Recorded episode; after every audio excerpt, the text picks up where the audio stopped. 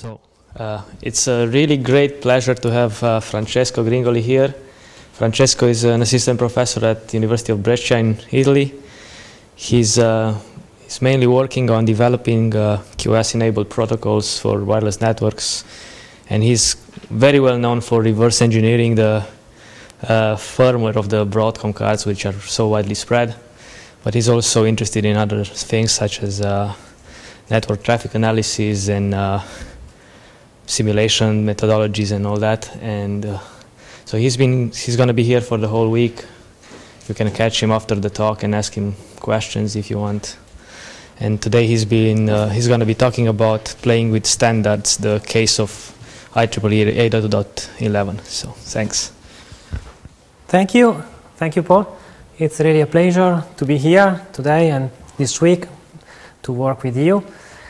Okay, uh, what I'm going to show you today is uh, what we did with uh, reverse engineering this firmware and why we did it, and some recent and uh, less recent results that we get uh, so far. So this is uh, an outline. I will first present you with the modular architecture that is on top of the Linux kernel, but maybe I think that you all guys know this but uh, some slides on this topic. And then I will introduce the open source firmware that we did, that is a firmware that can run over the Broadcom card, and uh, the news about uh, recent, very recent work that we have. And then I will show you some results that we obtained to demonstrate uh, improvement for the 802.11 protocol. One was uh, on partial packet recovery, that I think uh, somebody here is uh, doing something similar with the fragmentation and retransmission of short fragments, so I will show you this work.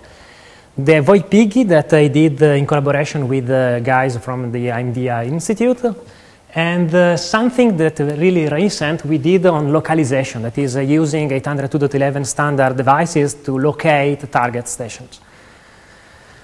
So the reason why we want to play with 802.11 is because we need a platform where we can really test the algorithms that we can uh, simulate, that we can uh, ana analyze mathematically, but we have to test it in the real world because uh, if we just limit uh, the attention to the simulation, we cannot catch all the, what, what, really what is going on. Because, for instance, if we want to study how the backoff strategy can be changed to improve the performance using a simulator, okay, this can be done. But uh, if we don't know clearly how the channel is affecting uh, transmissions, we cannot use a simulator because we have first to define how the channel can be simulated inside the simulator. So we can do some uh, in-field testing to prove that what we have designed and it works in a simulator really works in the real world.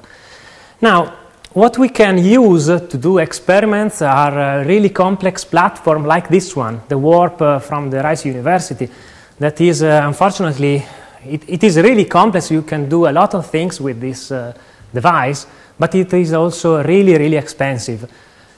And uh, it is also really complex to use because uh, it's, um, uh, it's, it's an FPGA. It is based, the last re release on Virtex 6 so uh, what you usually do with this is to integrate an ARM design core on it and then to run uh, code uh, compiled for the ARM uh, CPU. This uh, CPU is uh, really tied to the hardware because it has direct access to the register, to scheduling packets and so on. But after having talked with the guys that are using this platform, is there anybody here using this? No. So they told me that sometimes when you integrate, uh, for instance, 802.11 and PHY, then you have to deeply know the VHDL code because sometimes what can happen is that this card cannot uh, talk with uh, standard devices because something uh, that you do not take, uh, take into account inside the design for the FPGA is uh, changing the way the timings, for instance, that should be uh, considered for doing transmission and retransmission. So you have to analyze the VHDL call. And this can be really hard. So about the cost is uh, approximately 10,000 euro per card. So if you want to simulate a very big network, you have to have a very a lot of money. So what we wanted to do is to replace this part. We, want, we don't want to use these complex devices with off-the-shelf hardware that is uh, common cards that you can buy at the superstore for uh, $10. So you can, you can do very complex networks uh, with uh, thousands of nodes. Now, today we have uh, several network interface cards from uh, different vendors, and almost all of them are based on a SoftMAC uh, approach. That means that uh, it's uh, the kernel here, the driver, that prepares the packets for the 802.11 domain, plus a lot of descriptors, like, for instance, the timings that should be used, the rate that should be used for the first uh, transmission, for the retransmission, and so on. Then we have uh, the network interface card that takes care of very low-level uh, stuff, like uh, actually transmitting the packet or uh, answering to an incoming packet with the acknowledgement that requires very, very tight timings because uh, we are talking about uh, slots of uh, 10 microseconds. Now, all these cards are executing a firmware that is a software that is able to um, control the card. And this card means have a CPU. Unfortunately, while the driver is open source, the firmware is uh, a binary blob of data. And uh, vendors do not want to open the source code uh, to you because uh, they tell that uh, in this case you can change the standard and then our devices will not uh, work anymore. Or you can increase power, you can, uh, you can do something that will put these devices out of standards. So they will never release this code. some cards does not do not have uh, a firmware like, for instance, the Atheros. And this is a pity because the Atheros guys are really uh, collaborative. You can uh, write uh, questions to them and they uh, answer really promptly. But unfortunately, they are not executing a firmware. They are really uh, tied to the design, so you cannot change the behavior of an Atheros card. You can read the register, you can get statistics over the channel, and so on. Unfortunately, we cannot use Atheros, and we have to use other cards, like for instance the Broadcom cards, and uh, I will then introduce them. But before we can have some slides on what the Linux kernel does with the packets uh, that should be transmitted over the wireless card. We have a packet that are first uh, designed as an Ethernet packet, then are converted to make, make 802.11 uh, format by this module. And then below we have uh, drivers that are uh, designed specifically for every vendor, for every card. So we have the B43 module that is uh, controlling the Broadcom cards. We have uh, the um, carl9170 that is uh, controlling uh, Atheros cards based on this chipset. And this driver is the open source driver for the Atheros cards. Now, there is something that is per, is controlled by the card, for instance, the acknowledgement, beaconing, and the transmission. It is uh, the firmware that I was talking about. So we have here a CPU, we have the radio, we have the CPU executing the code, and this code takes care of, uh, for instance, uh, beaconing, uh, retransmitting packets when they are not acknowledged, and so on. We choose the Broadcom architecture because uh, we found over the internet somebody that has developed uh, um, assembling and disassembling tool. So we can start from these tools to disassemble the firmware and then to understand how this firmware was, uh, was written and why it was written that way. And the, we have to put uh, several markers inside the code to understand uh, why some functions have been called during the execution of the protocol. Then we had to do a lot of activity to understand uh, some registers that were um, concerned, used for the very specific timings, uh, the commands that uh, are used to schedule transmission, to, uh, issue, to raise the IRQ so that the packet, the received packet is transferred to the host and so on. At, at the end, uh, we released this firmware that we called Open Firmware for Wireless uh, network here, OpenFWWF, and you can use it uh, clearly it is really limited because you can use uh, just to do DCF. It uh, complies with DCF, but uh, for instance, it does not uh, comply with the quality of service and other extension, for in, like for instance ACCA and so on. But you can start from this. It's uh, I can say documented. That, or you can ask me if you don't understand this code, and I will try to help you and you can build on. You can build other protocol, and what uh, I will show you afterwards is uh, some protocols that we develop. But before, I want to show you that the architecture that is uh, the Broadcom architecture is a general purpose CPU that you can use uh, to, to, to, do whatever you want. Uh, let's check, for instance, how the packet transmission works. We have a packet here that was prepared by the kernel and transferred through the DMA subsystem to the card. So we have the packet entering the card through a FIFO. Then this, uh, the CPU can ask the transmission engine to advance the packet so that at the end the packet is moved to the PHY the seri serialized into a stream of bit encoded according to FDM or CCK modulation, and finally it is transmitted. We set up a timer because we need to wait for the acknowledgement to see if the packet was uh, actually received by the receiver or not. And if an, we receive an acknowledgement, the internal CPU understands that we get the acknowledgement, so it cancels the timeout, the, the clock, Finally, it drops the acknowledgement because we don't want to pass it to the, to the kernel because it's useless. Okay, and we finally tell the kernel that this packet was transmitted successfully. So what we learn from this is that uh, this architecture has a CPU that is general purpose, so that uh, everything like the time to wait for the acknowledgement, uh, whether or drop, uh, whether or not dropping a, a packet and uh, the beaconing, the backoff exponential uh, procedure, and so on is defined at the software level. And if you can change the software because you have uh, the tools that we provide, then you can change also the MAC. So we have a general purpose hardware. What, what can we do? We can try to do TDM. So we have a packet, like before, it's transferred through the DMA subsystem.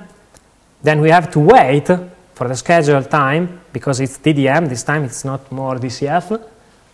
And when the times come, the CPU fires this packet to the air that is transmitted. What cannot be changed? We have a CPU, we can change the software, we can change the MAC because we can change the timings and other stuff. But here the, the radio is fixed. So we cannot change the way packets are encoded. So we have to use the OFDM or CCK encodings, encoding that are defined by the standard. So we cannot change this low-level stuff. For this part, you have to, to use the warp, uh, the warp architecture. Okay, here I have some descriptions about the hardware. I think this is uh, maybe uh, interesting. It's an 88 megahertz CPU, so it's not so slow, but uh, it's uh, limited because uh, it's a very small design. It's a single pipe CPU. So when you want to develop something, you have to take care that you have a slow CPU and that you have to encode everything using assembly, unfortunately. There is no compiler or tool chain to transform C language into this assembly code. This CPU has direct access to all hardware register, for instance, the channel frequency, timer setup, uh, the scheduling of packets, uh, channel status, slot duration, the transmission power, and also the automatic gain control that has been used to um, amplify the incoming packet. What about uh, the interface to air? First, there is no real carrier sense, so you can transmit you can transmit whenever you want. So generally, people think that uh, if there is something on the air, then the hardware will not transmit on it because uh, this will force a collision. But this is not true because uh, you have control of the transmitter. So the software actually, when there is something to transmit, verifies that the channel is free. And if it is free, then it transmits. Otherwise, it will transmit later. But if we do not care about the register that control the signal, the level of the signal on the channel, then we can transmit. And one experiment that uh, we did together with son when he was in Brescia was to wait for incoming packet and decide that we want to jam a packet given the packet itself. So we are filtering packets, and if we detect that this packet was sent, for, for example, by Paul computer, then we jam it. Otherwise, don't. And so Paul is excluded from, from the network. So we can do this really low-level stuff. Instead, the interface from here, we have hardware acceleration to compute the frame check sequence for the PLCP, for the, for the incoming packet, to match uh, the destination address of the received packet. We can copy the received packet to the internal memory so that we can analyze packets. And this is interesting, really, because packets are buffered as soon as symbols are decoded. So you can be in the middle of uh, receiving a packet uh, at uh, 54 megabit per second, and you can start analyzing the packet, even if the packet is, has not been completely received. And this is interesting because we have a very slow CPU, 88 megahertz, but we can offload the packet analysis because we can uh, analyze bytes as soon as they are decoded. Okay, what about the support for the N5? Because uh, I didn't, I didn't tell you that uh, this work today is uh, only for G card. For the, so when you write a paper today, the reviewer usually say, no, you should uh, do these experiments uh, with an N5 because today we have N. We have also AC that is much more powerful than N. So you have to develop something also for the N5. Unfortunately, the N5 driver, not firmware, the driver is not really working uh, today. There is one driver for this kind of card that we have that uh, has been released by Broadcom directly, and it is open source, but it is not supporting a lot of uh, a lot of stuff. That instead the the, the B43 driver supports. We have problem with the power levels, so we want first to release the driver, the, the, correct driver, and after the driver is working, then we will begin uh, reverse engineering the firmware. That is much. That is really similar to the one they were using on the G card, but uh, there is a lot of stuff more because you have also the MIMO engine to control two radios and so on. Instead, here this seems really this, this seems very interesting. What is instead uh, the driver that is used on um, almost all the Android phone? We recently discovered that the, drive, that the firmware that is used on Android phone is not uh, like the one we are using today, but it's uh, the binary code of an ARM processor. So on, um, this means that uh, on an Android phone, we have two ARM processors. One is the general processor running the operating system, and the other one is the another ARM processor that is just running the Wi-Fi protocols. This means that uh, you have a very powerful CPU on the, on the radio that is also an N5. So if we are able to understand how it works and to build from scratch, this time in C language, a firmware, then we will really proud to release this because uh, this means that the research community can do very interesting stuff on top of uh, very, very cheap and portable devices like this one. But uh, this, I think, will require a lot of time. So let's move to the exploitation of this, uh, of this stuff that we develop. I will talk about partial packet recovery algorithms really, really, really quick. Then I will introduce the piggybacking and the localization. I will skip this one because uh, sooner or later I hope Ilenia will show this directly to you. And uh, the Mac engine is something that we develop within the Flavia project where David and Paul are involved. And it's uh, uh, something that we today want to try to also sell because uh, instead of requiring uh, people to understand the assembly language, it requires people to design a Mac by just using a, um, a graphical tool. But is, I don't want to talk uh, about this uh, today. I will now move to the partial packet recovery. We published a couple of papers on this topic, and uh, the main motivation about that, uh, that pushed uh, to develop the partial packet recovery was that uh, when you transmit a packet over a wireless channel, even if only one bit is broken, then you have to retransmit the entire packet. So this, uh, this requires a lot of time because you have to retransmit the entire packet. So the idea was to just retransmit the corrupt part of the packet. This is already implemented in the G standard because you have the possibility to fragment packets, but this requires to transmit small fragments and wait for the acknowledgement and so on. Instead, what we want to do is to transmit the entire packet, having the receiver computing something on the packet and report to the transmitter which part of the packet was broken, so that the transmitter will retransmit only that part, speeding up the process. So if we suppose to divide packets into blocks of 64 bytes, what we see, from, if we capture the traffic, is that the number of blocks that are affected by errors is really limited. So you, you, you, can find several packets, a lot, sorry, a lot of packets with only one block corrupted. And you see that the number of packets with uh, four block corrupted is really low.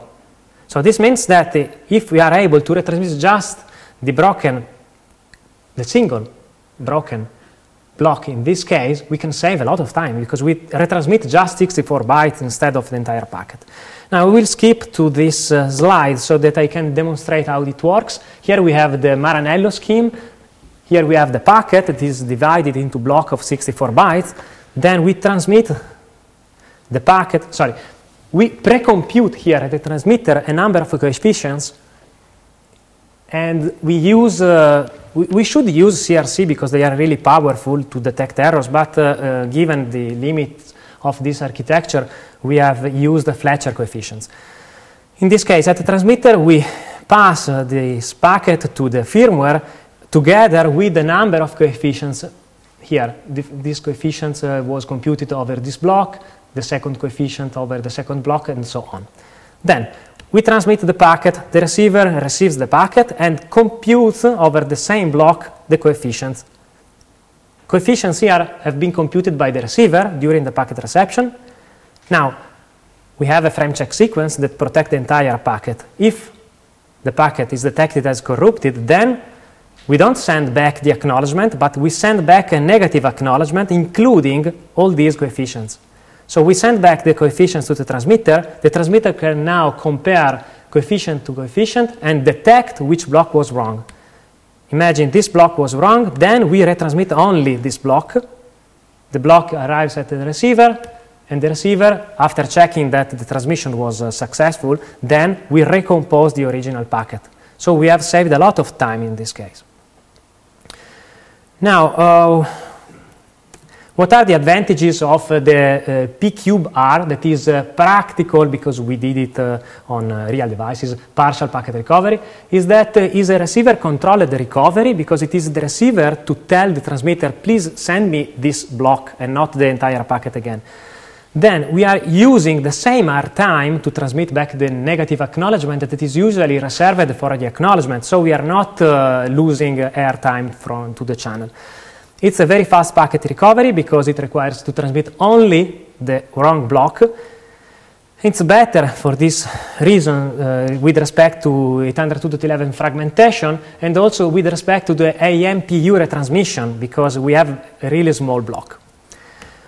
We implemented time-critical operations in the firmware at the receiver to compute the block checksum and to send back to, to forge the negative acknowledgement. And at transmitter, we implemented at the firmware the block level retransmission. We cannot do this uh, in the driver space because uh, passing information through the PCI bus requires a very a, a lot of time because we have um, let's say 100 microseconds latency over the bus. So we have to do everything within 10 microseconds so that we can send back the negative acknowledgement. And we can do this only at the firmware level. Then we tried uh, some experiments uh, by measuring the throughput that we can get uh, over 60 seconds using the legacy firmware. And uh, afterwards, we ran the same experiments over 60 seconds using the Maranello modified firmware. And then we repeat this experiment a lot of time and we take the throughput legacy and the throughput uh, um, computed using Maranello as a, a, as a point.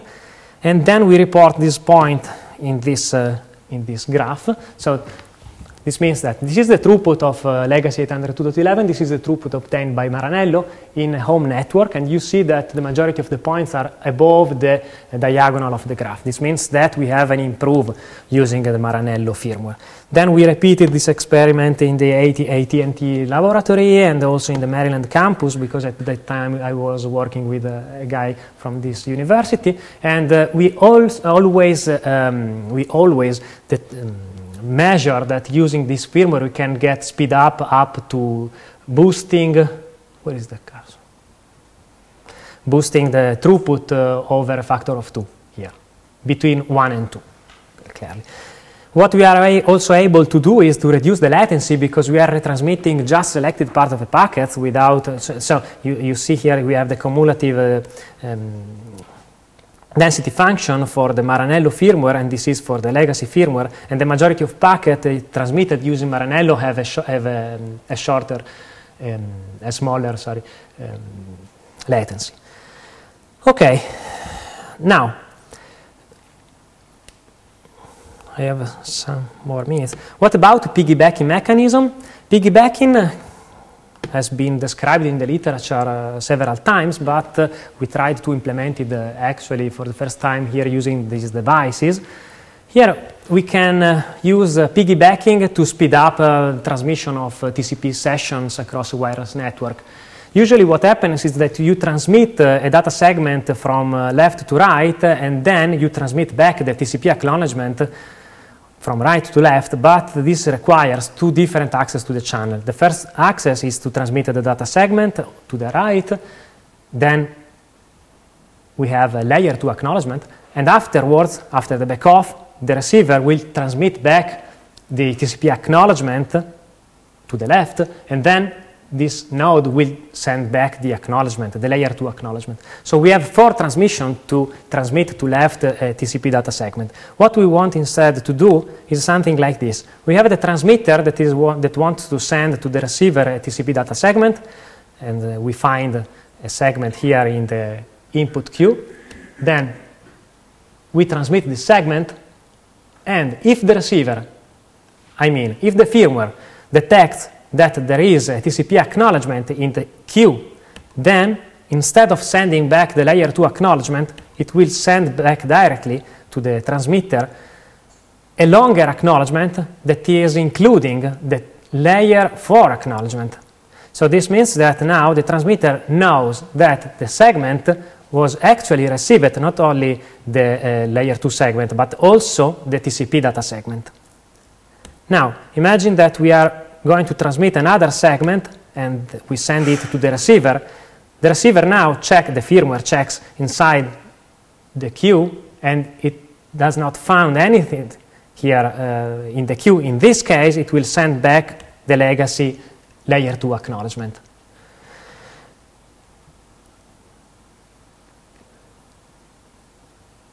Now, what we implemented for the piggybacking here in, at the firmware, at the sender, we are uh, using this scheme only if a TCP data is, uh, is transmitted. So the receiver will use the piggybacking technique only if TCP data is received and if there is a TCP acknowledgement in the queue. That means that in the queue there is not a data a data segment because otherwise we can have uh, we can have a ping pong uh, so that uh, there is a capture of the channel. What about the layer 2 acknowledgement with the TCP layer 4 acknowledgement? It's longer, so it's not completely protected by the nav field in the original uh, transmitted TCP segment. This means that uh, if we have uh, hidden nodes, uh, this can collide uh, with uh, segments, with packets, sorry, transmitted by other station. In, an, in any case, at the kernel, we implemented this uh, function. If the received packet is an acknowledgement, but it is longer, then it means that we have a TCP data segment, and the kernel will forge and um, inject to the higher level a recovered TCP acknowledgement to the stack.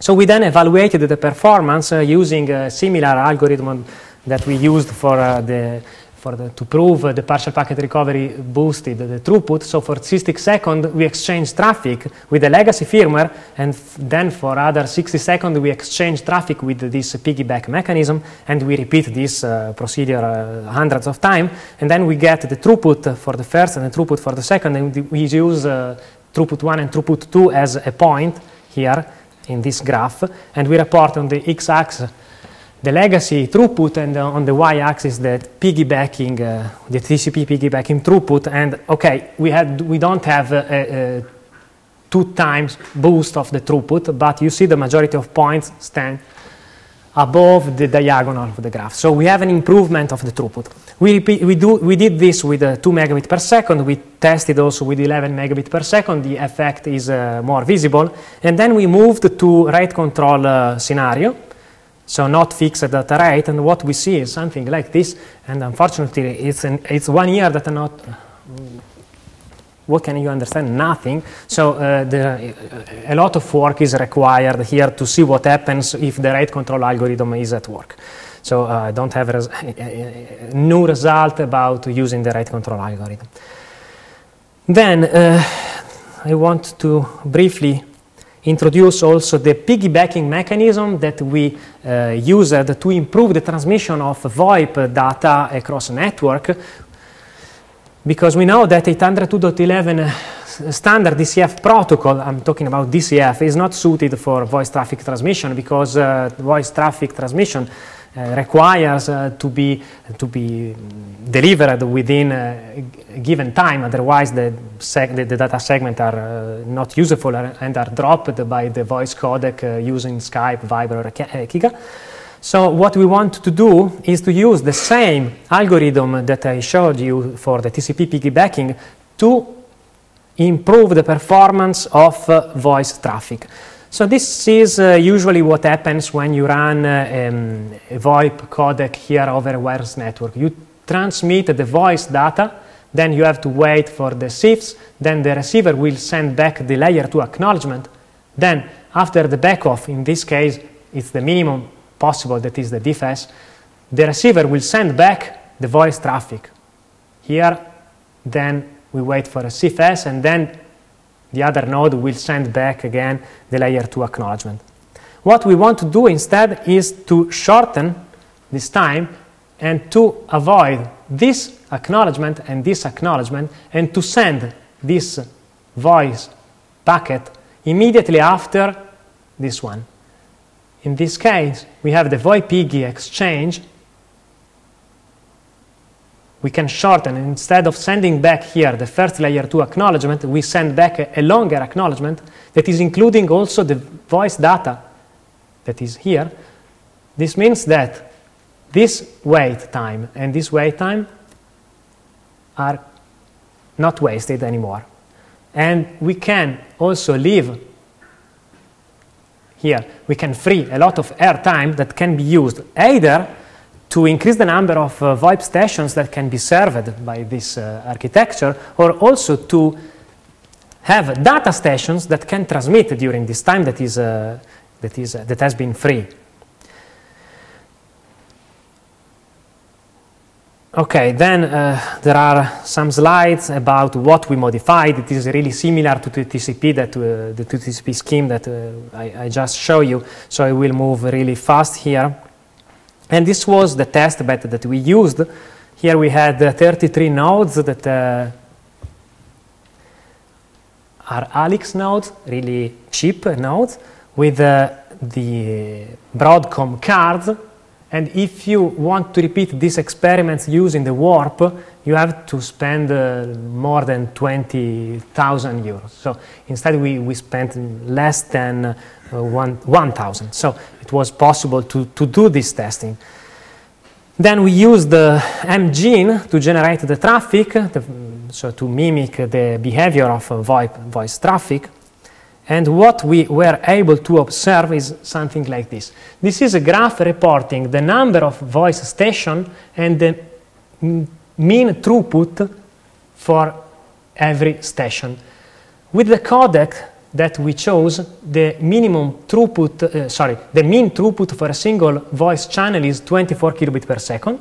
And you see here, this curve is the throughput curve when you are using the legacy DCF firmware, and you see that you can have up to five stations. Here instead, it's the curve that we get using the VoIP modified firmware, and you see that the throughput is 24 megabit per second even with 10 stations. So we improve the network because uh, instead of having just five stations, we can have 10 stations sending VoIP traffic. We did these experiments by using uh, fixed data rate to 1 megabit per second. With the second curve instead here, you see what happens when we switch to 2 megabit per second rate, data rate. This is the curve with, uh, for the legacy firmware that, uh, that allows to have up to 9 stations and here instead it's what we get when we use the VoIP modified firmware and we can have up to 13 stations at an acceptable data rate because the mean is 24 but uh, with voice traffic you can tolerate to lose some, uh, some data but not all the data like in this case. Yeah. How are we meant to interpret the x-axis there given you have its n which looks like an integer right? So 4, 5, 6 but you have some smoothing in between this is the. This one? No, so the x-axis is, is, an integer, right? Yes, it's a number of VoIP session. But you, for instance, if you look between 12 and 14, you have a load of points, right? Yes. How can I have, you know, did you have 12.1 stations? Because this was uh, an interpolated curve done by, by us, okay? okay. So you have a, a point here, a point here. I don't know why Paul this, uh, I, I, I, can send you the original curve with the no interpolation that was, I think it's a spline. I, uh, okay. Okay, then what about, uh, I will skip the MAC engine because it requires a lot of time, but I want to show you something that we are working on these days, that is the localization problem. It's a paper that we submitted one month ago to Infocom, and uh, uh, what we want to do is to use uh, uh, standard access points that we call anchors to localize target in a wireless network. That is a target, it's a mobile phone, it's a, my laptop, and so on. So the basic algorithm is really, is really simple because at an anchor, you transmit a probe, then you start a clock, and when you get back the acknowledgement, and then you stop the clock and you compute the delay. Then there is a proportional link between this time and the distance between the anchor and the target. You have just to calibrate this uh, delay so that you can transform this delay into a, a, distance measure. So it's something based on time of flight. And you know the position of the anchors because it's you that uh, position them in a, an environment. And uh, if you correlate the measure from different anchors, then you can, using a, a, lot of algorithms like Bancroft algorithms, bounding box, and so on, you can find the position of the target. Okay, then you go to the Cisco website or to the website of the Fraunhofer Institute, and you see that, okay, we, we sell this system. So what is the novelty? First, the majority of this system is using also power estimation but uh, power estimation uh, we tested has uh, a very, a very low accuracy. But Cisco also is using time of flight measurement. So what we did was to prove if this can actually work or not, because we wanted to uh, check if the variability of the target in replying to acknowledgement can, have, uh, can affect the measurement. So the question was, but are we sure that all the targets uh, behave in the same way and uh, transmit back the acknowledgement uh, exactly after 10 microseconds? Because with the variability of uh, the plethora of uh, chipsets that we have today, maybe one can believe that uh, it's not like this. And we proved this. Now, just for be clearer, we have here two anchors. This is my laptop. Here we, from this anchor, I start the first ranging, so the probe arrives at my laptop, they send back the acknowledgement, then I transform this delay measurement into a distance, and then this means that my laptop is located into this circle that is uh, centered to this anchor. Then we have the second anchor that is doing the same. It's the second ranging. It is sending the probe to my laptop. My laptop answers back with an acknowledgement. And finally, we transform this uh, delay measurement into a ranging into, into meters, okay? So at the intersection of these uh, two circles, it's my laptop. Now imagine that, but we have two intersections, so we need at least another anchor. This anchor is located uh, here. You don't see, but it's there. So we do the third measurement, and we get this third circle it's not at the intersection because this measurement is, uh, is uh, really affected by, by noise, that, noise that I will show you. So this means that we have to correlate this, uh, all these three measures. This is the real position, and the estimated position is affected by error. Okay. So what we need to do this kind of measurement, we need uh, some ingredients, a very fast clock, and luckily the Broadcom cards have an 88 megahertz clock. So the resolution with this kind of clock can be up to 1.7 meters if you do the computation considering the speed light, and some trigger, some easy to trigger conditions because uh, you can you have to spin to detect the end here of the received probe and to detect, sorry, you have to start the clock here when the packet transmission ends and you have to stop the clock here when the acknowledgement reception ends. So you, have, you, you need easy to trigger conditions so that you can do this uh, checking using one single instructions and uh, luckily there are such kind of instruction and we can use it.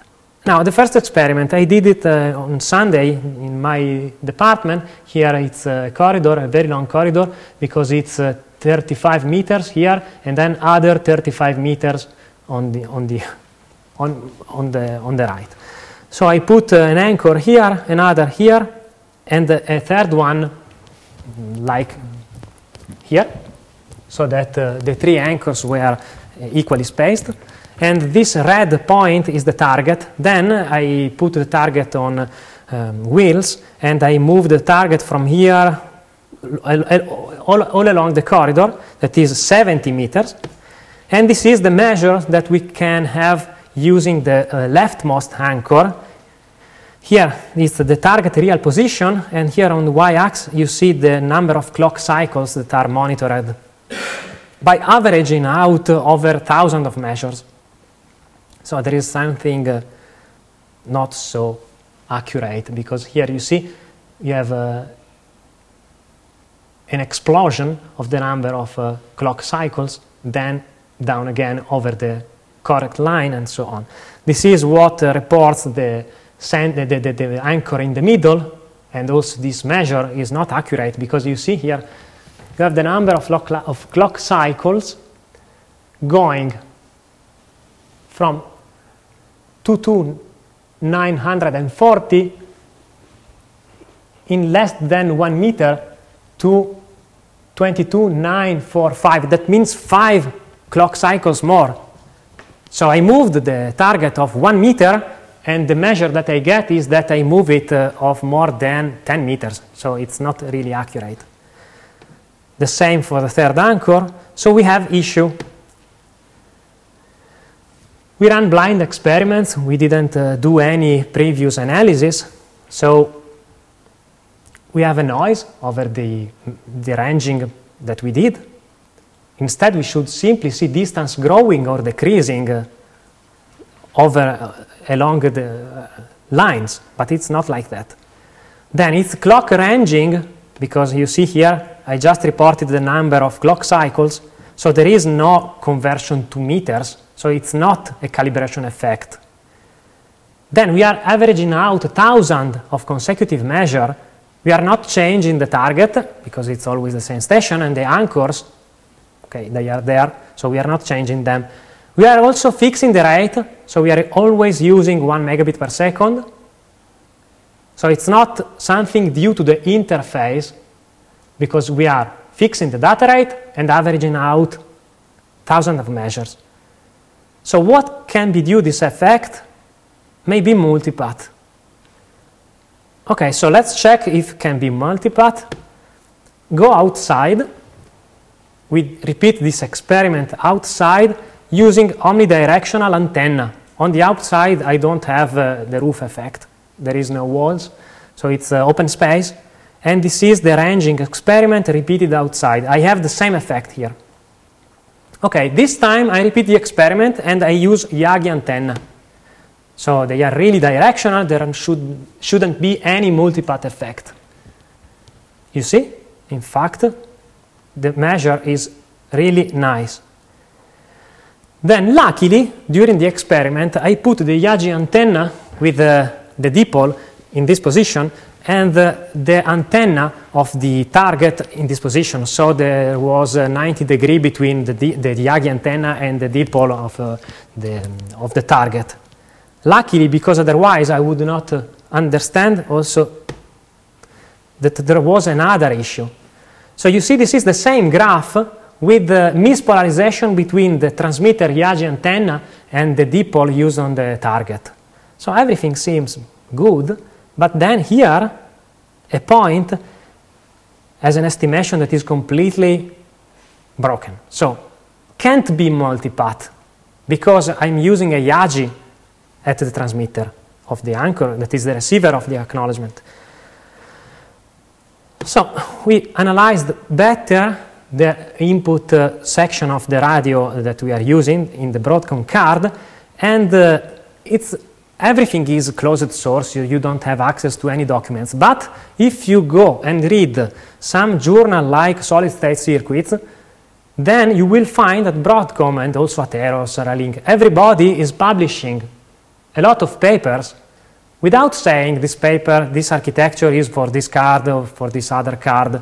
But you can recognize because it's two years that I'm working with this radio, so I can read the paper and understand that, okay, this paper describes this radio. So how the, the radio is done, we have an automatic gain control input filter that is uh, synchronized with the PLCP. And if during the reception of the preamble it detects that the uh, power level is too low, then it tries to amplify the signal of the packet so that it, there is a, a better chance to decode without errors the actual data that you transmit.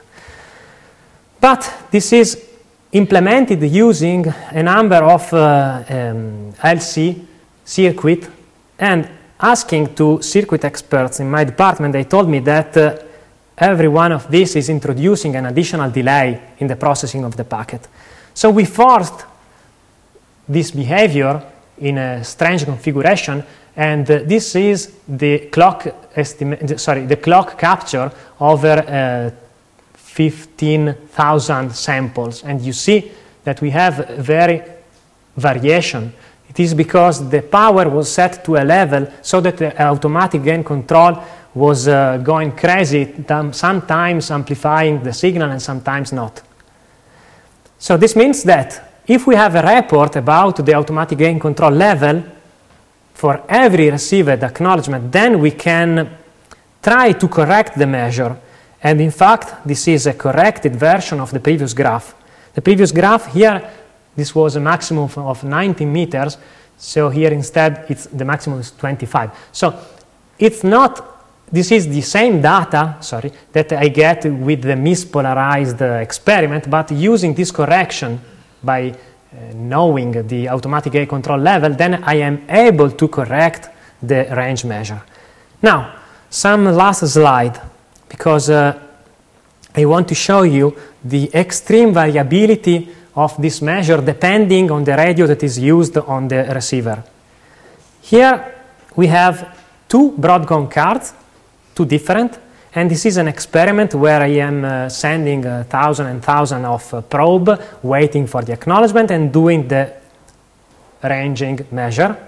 This is the, the um,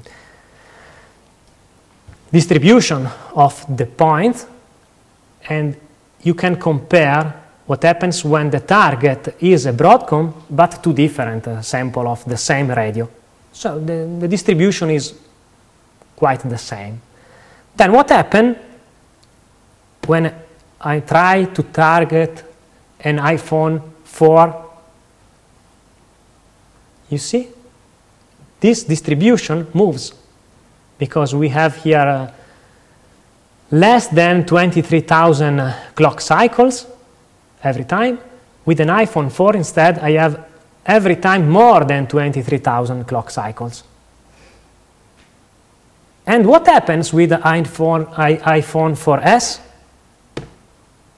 Well, you see how accurate is the engine, the acknowledgement engine in an i4 4S. You have two distributions completely separated, depending on, the, I don't know what the, the, the, radio was doing. Maybe it was really uh,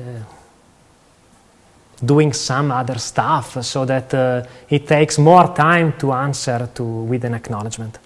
So this means that uh, maybe also the systems that are sold by Cisco and by Fraunhofer and by Awilog and so on cannot be so accurate because uh, the range that you can get depends strongly on the kind of radio that is used on the target that you, that you are trying to localize. So some question, how many ranging measures should be collected? Well, clearly it depends on the variability on which the target radio answer back to within the acknowledgement. So to understand how many measures should be done, we did these comprehensive experiments where we transmit probes from a separate access point that is, that is, sorry, that is not an anchor to a target, the target sends back the acknowledgement, and then we are using passive anchors that simply takes the time of arrival of the probe and the, take, and the times of the, of, the of the acknowledgement sent back by the target. So we have access point sending traffic to the target, target sending back acknowledgement to the access point, and two passive anchors that are simply sampling the time of arrival of probes sent by the access point and acknowledgement sent back by the target. Here we have the delay between the two packets monitored using one Broadcom card and here another Broadcom uh, card. So we have here measure taken by anchor A and by anchor B. This is the distribution of points that we get using the iPhone, yes, and this red instead is the distribution of points that I got using a very old uh, MacBook uh, with an Atheros card. So this is the anchor accuracy.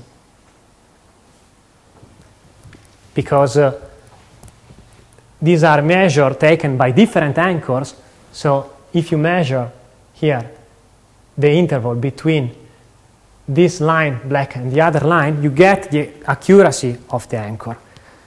So basing on this accuracy, you can you can uh, decide the number of measures that you should, uh, you should take. Here instead, if the accuracy of scheduling the acknowledgement by iPhone, and this is instead the accuracy of the Atheros chipset. So you see the Atheros chipset is more accurate than the iPhone one, and this means that we, it requires less measurement to be done with respect to the iPhone. Then, what's going on? We did an experiment with localization.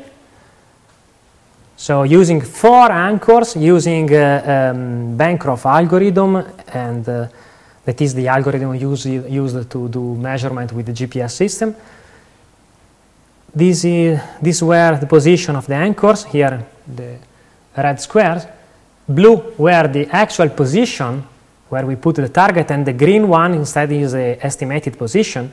And you see that uh, outside in a garden it was uh, not uh, raining luckily when we did the experiment.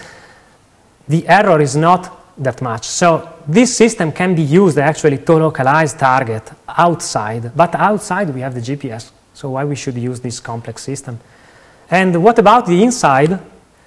Here it's uh, the error that we get doing some experiments. Uh, we took 10 different measures, and this is the error in the outside experiment.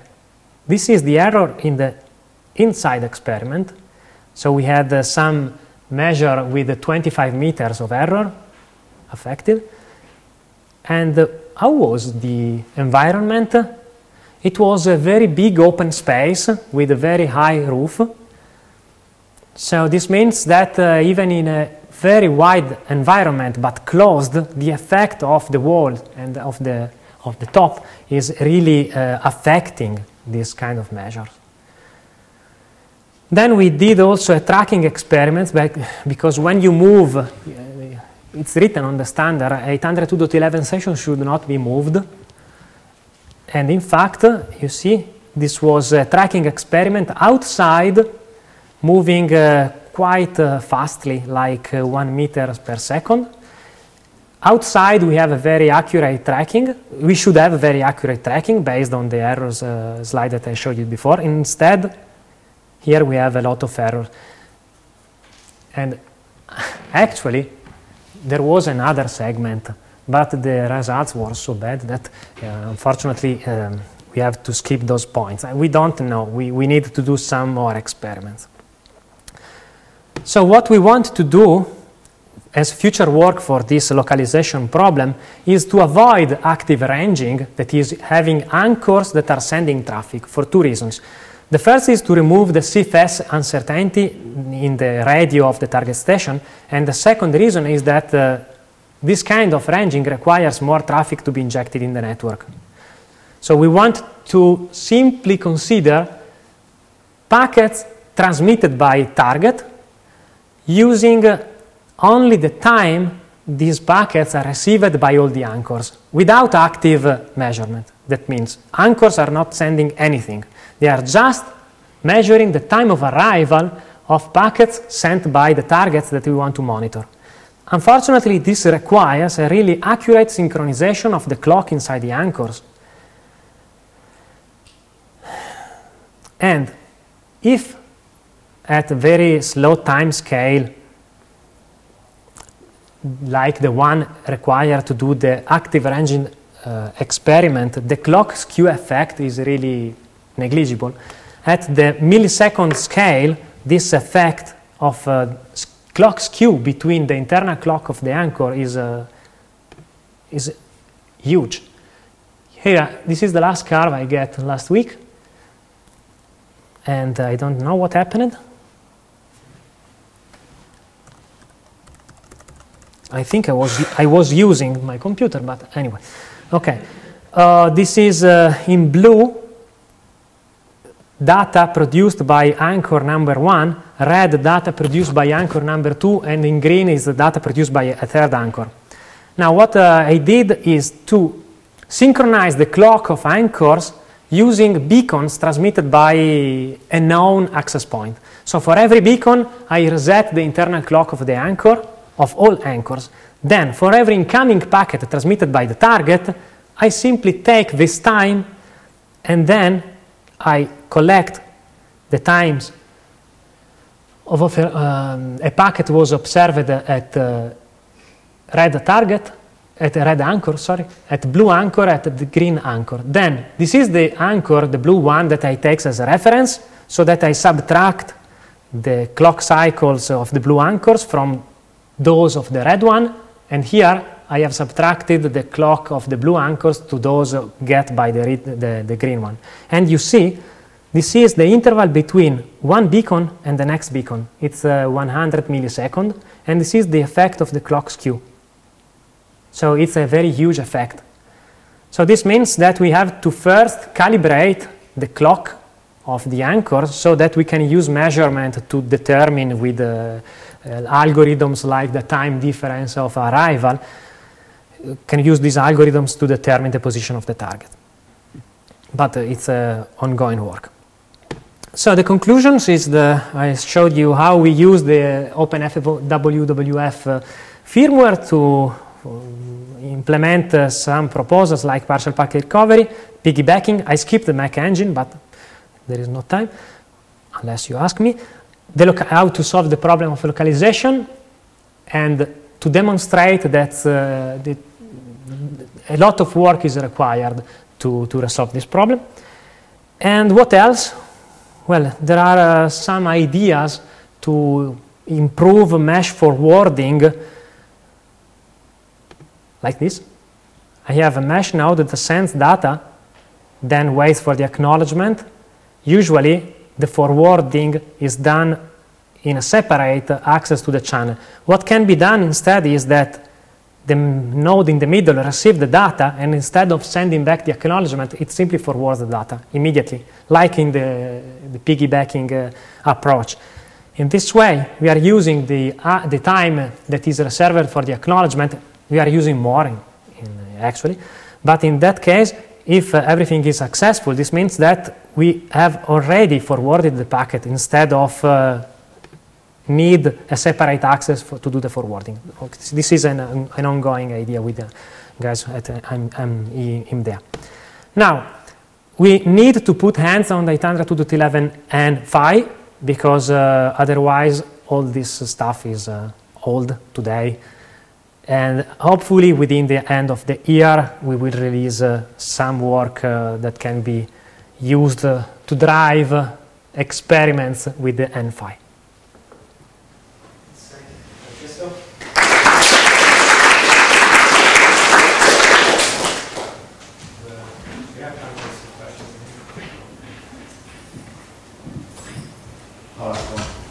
there any stuff uh, in the original system where you depend on the, the location, where you depend on it turning around the packet in a fixed amount of time in the SIFS yeah. for, for the acknowledgement?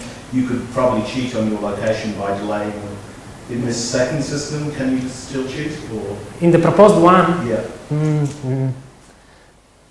I think no, because it's, it's based just on time of arrival of your packet. So you cannot, unless you have directional antennas, in that case, uh, maybe with uh, two radios, you can send one packet to an anchors and another one to another anchors. So in that case, yes, you can cheat. Okay, so Francesco, yeah, well, uh, yes. so Francesco is here till Friday afternoon. In case you have any questions please him, he's down the